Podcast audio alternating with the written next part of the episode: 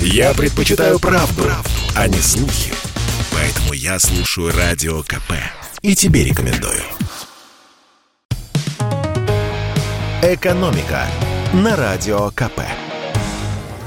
Здравствуйте, дорогие радиослушатели! В студии Евгений Проскуряков, и я расскажу вам, как ситуация в Казахстане повлияла на экономику. Беспорядки в Казахстане уронили рубль. Рассказываем, что теперь будет с ценами и увидим ли мы доллар по 80.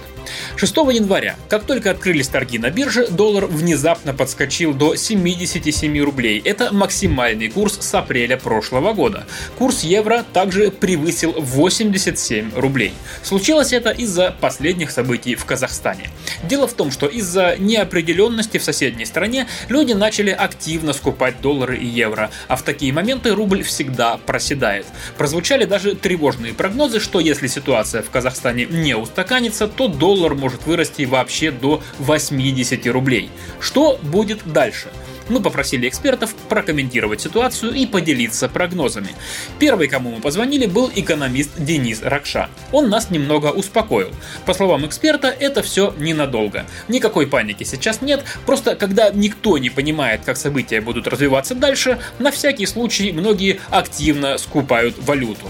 Ничего экстраординарного, в общем, не произошло и ничего страшного мы не ожидаем, поскольку российская экономика все-таки не сильно завязана на казахстанскую. Тем более, что ситуацию уже более-менее удалось взять под контроль. Так что никаких 80 рублей за доллар пока не видно.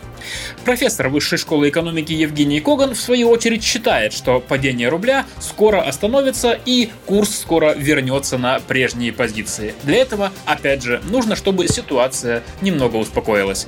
Но если задаться вопросом, как все это изменит жизнь простого человека из российской глубинки, то ответ напрашивается сам собой. Да почти никак. Единственное, просадка рубля может ненамного увеличить стоимость импортных товаров, например, продуктов или лекарств. И инфляция еще может немного вырасти, но не сильно, на одну или две десятые доли процента. А Центробанк после этого может еще немного поднять ключевую ставку. К чему это приведет? Да к тому, что немножко подорожает ипотека и кредиты. Но может быть до этого и не дойдет, если протесты в Казахстане угомонятся и наша валюта вернется к своим обычным 74-70 75 рублям за доллар. Экономика на радио КП.